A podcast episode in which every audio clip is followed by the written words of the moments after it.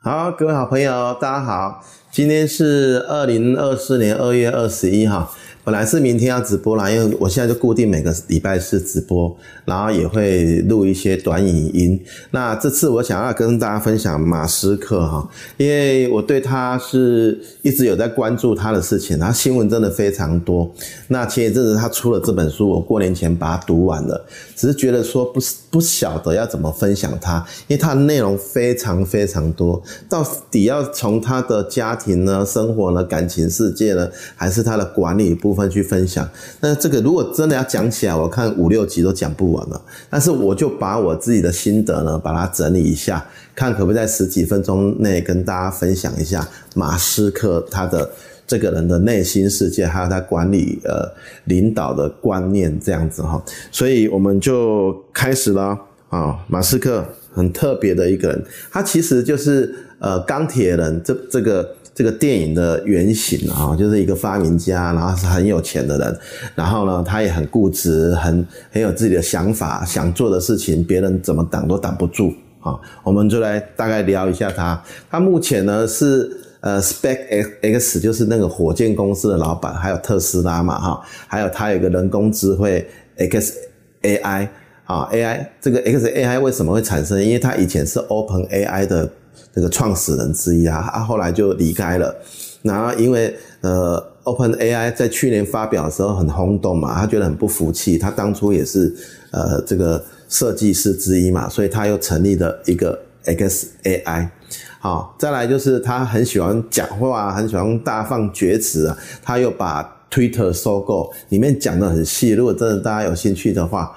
他收购 Twitter 之后，就没有几天就把里面所有的工程师砍掉一半以上，哈，是蛮大刀阔斧的一位 leader 啦，哈，但是他也争议不断，哈，还有呃，不止这样，他现在很快就会有他的手机出来，那手机的特色就后面可以是太阳能，不用充电的，啊，然后连上他的低轨卫星，所以不管在呃，任何山上，喜马拉雅山，手机绝对都会有讯号。我也很期待他的手机可以出来，还有他的人形的机器人，啊，现在已经可以做基本的动作，比如拿捏这个生鸡蛋啊。我常常在想啊，因为我们家长期有在请外劳啊，哈，我想在想说，如果他的人形机器人可以取代外劳，做一些比如说扫地啊、清厕所啊、折衣服啊、洗衣服这些工作。诶，多少售价我我可以接受啊？也许三五年之后就可以实现这个目标。我在想，如果台币一百万上下，我其实可以接受，来买一台人形机器人放在家里，也不用给他睡觉啊，只要充电就好啊，他也不用吃东西呀。其实大概两年就可以回本了，我个人是这么觉得啦。所以。他的一些这个作为，我都一直都蛮关注，尤其我现在每天开他的车啦哈。虽然有一些呃不好的地方，但是整体来讲，他的车开起来还蛮有趣的，蛮有趣的啊。他呢是很有争议性的，然后诶有点变化莫测。他现在是亿万富翁嘛哈，他的目标呢就是希望呢能够把人类带向多星球的一个生物啊。你看这讲起来有点抽象啊，啊，所以他一直在做火箭，他希望他有生之年可以移民到火星啊。他现在已经五十二岁了，他大我一岁，一九九诶一九七一年啊，大我一岁，我觉得人家成就那么高哦，所以我们也不能休息了哈。好，还有引领火箭呐，电动车、人工智慧，就是他现在在做的事情。不管你喜不喜欢他了哈。他创立的企业呢，都超越了时代，改变了人类历史。好，这个这本书里面描出他的很多的东西，我把它整理了一一下。他在一九七一年出生在南非，那个性为什么会阴晴不定呢？因为在南非那个时代呢，呃，他自己说他有亚斯伯格症啊。好，而亚斯伯格症像台湾最有名的这个。政治人物嘛，哈，那个没有选上嘛，他也说他自己有亚斯伯格症呢。那特色就是呢，他小时候的生长环境在南非是很暴力的，啊，书上写他们小时候兄弟姐妹都打成一团的，啊，跟外面打架，跟谁打架是很暴力的哈，是很很暴力的成成长过程。他说在南非呢是弱肉强食，竞争环境之下长大的哈，在学校也常常被霸凌，所以他不得不伪武装自己哈。但是他从小呢就很喜欢呃科学科幻的这个小说跟影片。啊，或者虚拟的世界，他从小呢，你说二国小二年级之前呢，他不太理人了。我就想到我我孙子，他现在你叫他，他在看电视或者在想事情，他玩玩玩他的玩具，他都不理人的啦。哦，啊，马斯克也是这样，到国小二年级之前，他的人际关系几乎是空白的了哈。他而且呢，就塑造了这个从小的环境塑造了他不畏风险，然后呢，呃。喜欢抗拒束缚的这样的傲气，这样的狂气啊，所以呃，小时候的成长过程是影响他一辈子。尤其他的爸爸妈妈啊，很小就离婚了哈。但是很多时候，他把他视为他未来的工作视为是一种使命感。以前我就常觉得说，我们的工作一定要有一个使命感，或者有一个。归属或者你想要做的事情，不然你的工作会很无趣啊。早上还有人在问我说：“啊，我现在还在拼，在拼什么？”我说：“我想要拼一个可以让自己感到幸福感的啊，或者家庭美满的一个呃个人的成就感啊。”所以我大概不会退休吧。好，好，我们把它归纳为下个他的三步的一个态度。第一，他就是不会放弃。坚持到底，坚持到所有人都傻眼了哈！那个钢铁般的意志啊，从五岁啊，都在学校跟人家打架，被禁足啊！哈，有一次呢，啊，不能去参加表弟的生日呢，啊，就是就是爸爸妈妈不准他去，他就他也不想一个人留在家里，他就打定主意了，一个人走路到阿姨家。走了两个小时到阿姨家，你看他多坚持啊！他的决心就像铁打的，百折不摧，有时候挺吓人的。到现在在经营事业还是这样。再举个例子，八岁的时候呢，马斯克想要一辆摩托车，父亲不同意，他决定跟父亲抗争到底了哈。那父亲坐在椅子上，他一直坐在旁边，说自己要摩托车，要摩托车啊。然后父亲会打他，叫他闭嘴，但是他就静静的一直站着坐着，一直不离开他，一直据理力争。啊，当时几乎接连好几个礼拜，每晚都要上演一出这个戏啊。那最后你们猜马斯克有没有得到那个摩托车？啊，就他就是这种精神啊。他在一个例子，二零零八年啊，就是十几年前，呃，Space X 火箭连续发射三次失败。哦，那花很多钱啊！马斯克当时是很有钱的，但是呢，他这三次失败几乎把他的资金都烧光了。很多人叫他放弃，哦，他说呢，我绝对不会放弃。我的意思是，我的意思是 never never give up 啊，他不会放弃啊。在同年呢，那个特斯拉跟 S Space Space X 呢，这两家公司几乎快倒闭了。身边的人呢都不理解，说你要不要放弃其中一家？让另外一家可以成长，好，他说他要，他说他不可能，他一定要坚持下去。最后后来当然是有找到金主嘛，就是 NASA，NASA 有给他一些资金，所以他后来成功了。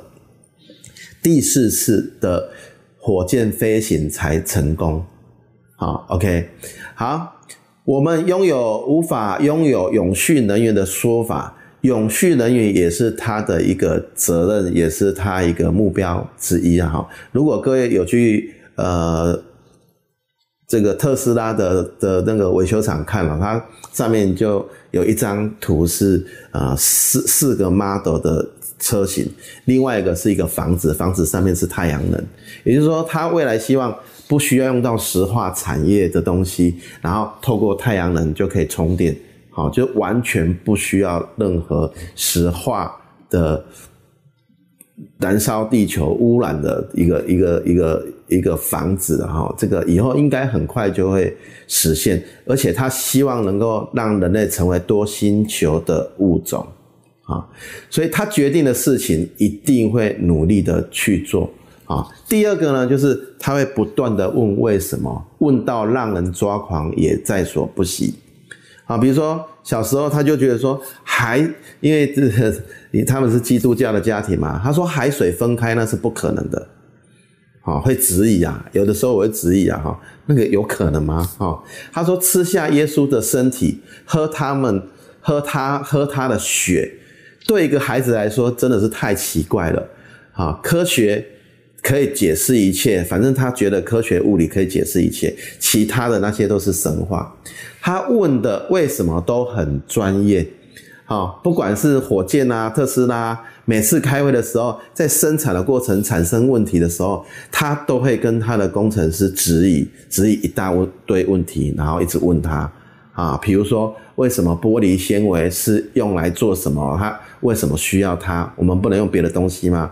就像这次他最近出品的这个 Cybertruck，就是那个特斯拉的这个这个卡车，哦，第一次有人用那个那个火箭的那个金属去做车壳啊。啊，所以他拿那个机关枪去扫射车壳，竟然没事啊！哈，这辆车非常的壮啊！有机会的话，因为它太大了啦！哈，如果有机会我们来住透天，我觉得可以来买一台啊！OK，他会一直问为什么？为什么？比如说为什么续航的目标啦，要几颗电池啦？啊，那个工程师有时候质疑说官方规定啊，他说官方规定不能改吗？是谁讲的？他甚至会跟官方沟通，为什么你这规定不合理？要叫官方改规定？这个都是他常有的事情，好，为什么？为什么？为什么已经列入他的工作的演算法之一了？他会质疑每一项的要求，好，甚至会说这是谁讲的？为什么不行这样做？好，所以很会质疑对方，质疑为什么？只要工程师说每一个某一个做法是官方要求的，他会说是谁要求的？他要去据理力争，怎么可能？呃，我想要做的事情做不到。那他也会犯错啦，哈，OK，然后呢，他甚至会要求对工程的进度毫无帮助，没没有必要遵守，他可以大胆的拒绝。马斯克一再跟他的工程师说，应该把所有的要求视为建议，唯一不可改变的、必须遵守的是物理定律的要求。他只相信物理，只相信科学，很多事情他觉得他可以改变的。但是呢，马斯克。啊，他呢有一个管理上的问题，他说开除就开除，毫毫不留情。他在工作里面，他对人性呢是毫不留情的了哈。啊，马斯克的业务呢曾经说呢，他在心烦的时候会大发雷霆，一般的菜鸟会遭殃。马斯克，伊隆马斯克没有办法用比较有效的方法处理他的挫折感感啊，尤其。呃，有人形容他，他是很苛刻的待人的哈，员工很害怕让马斯克知道坏消息，啊，也有人形容他，他是一个恶霸，态度非常的粗暴。你看这样的人能够成功啊，如果在台湾，可能会被变成是被人家讲说是恶老板啊、惯老板啊。啊，但是无论他的待人方式能不能被接受，但是他不断的要求员工，然后提出质疑，然后探索真理，打破既有的框架啊，所以 Space 才能做出重复使用的火箭，这是非常厉害的壮举啊！就火箭飞出去会变成宇宙太空的这个垃圾嘛，可是它竟然可以回收，哦，跌破 NASA。就是美国太空总署的眼眼镜了哈，所以后来 NASA 还用它的火箭在发，诶、帮忙这个发射人类到这个中继站啊，然后把卫星发射出去啊，啊，很厉害。那第三个呢，他就是不怕失败，风险越大，他越想去挑战，喜欢放大风险，破釜沉舟，让自己无路可退，只能勇往直前，好。当马斯克要成立火箭公司的时候，身边人都劝退他，但是他跟朋友说：“如果你要说服我说失败的几率很大，这个我早就知道了。最可能的结果就是我钱都没有了。但是我不去尝试，太空探索就会停止了。”哈，所以马斯克对他的计划是非常笃定跟坚持的。哈，但有。有，他还是会有决策失败的时候，但是有一点很很棒，我个人觉得很棒，就是他会认错，啊，比如说他导入在呃特斯拉，他导入的自动生产的生产线呢，哈，最后是反而自动全自动工作的的生产呢是落后的，它也在做修正啊，好，好，它也在修正整个呃流程的自动生产线啊，所以它还是会去修正的。然后不怕失败，更不怕被讨厌的马斯克，他说呢，快速行动，当事情出错，重新再来。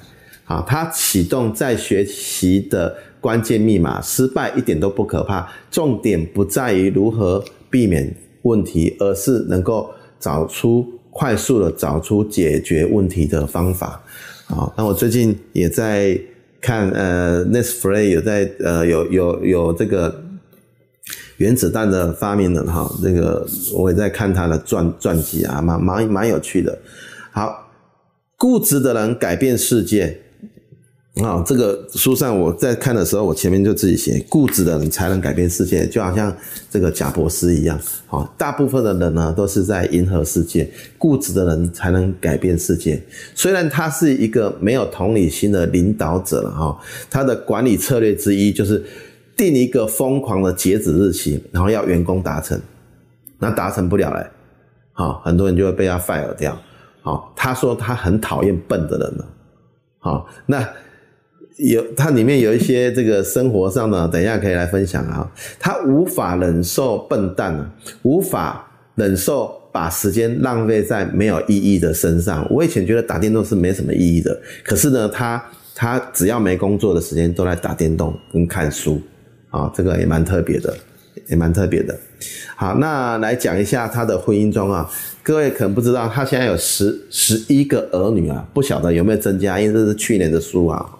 那是有两任两任婚姻，那女朋友当然是不断嘛，有钱人真的是很正常嘛哈。那其中一个我觉得蛮有趣的，就是他跟他很久的一个 partner 一个员工啊，有一天跟他说，他想要人工受孕生个小孩，然后马斯克就跟他提出建议。哎，我我的精子哈，我我我的我很聪明，我的精子给给你去做人工受孕，他一定会很聪明。好，所以有两个小孩是这样来的啦。如果这个加上去是十三个小孩了，那长子是夭折啊，所以呃，所以他是巨蟹座的。我查了一下，我以为是他水瓶座，他巨巨蟹座了。他小时候就是跟兄弟。打架打出来，但这些兄弟呢，呃，后来都变成他很好的帮手哦。他遇到什么事情，包括钱的事，包括人的事，他都会找他兄弟帮忙。好，最后我们用一句我觉得可以当做名言来作为结尾哈。因为有一次我在 EMBA 在美国受训的时候。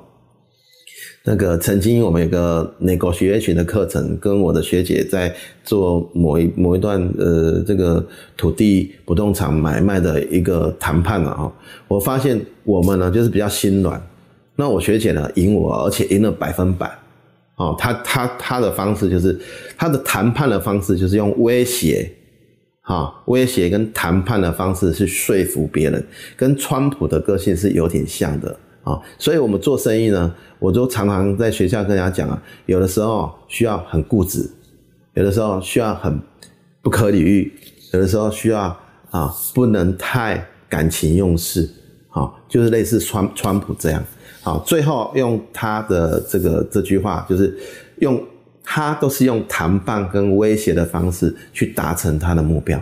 我的分享到这边，谢谢。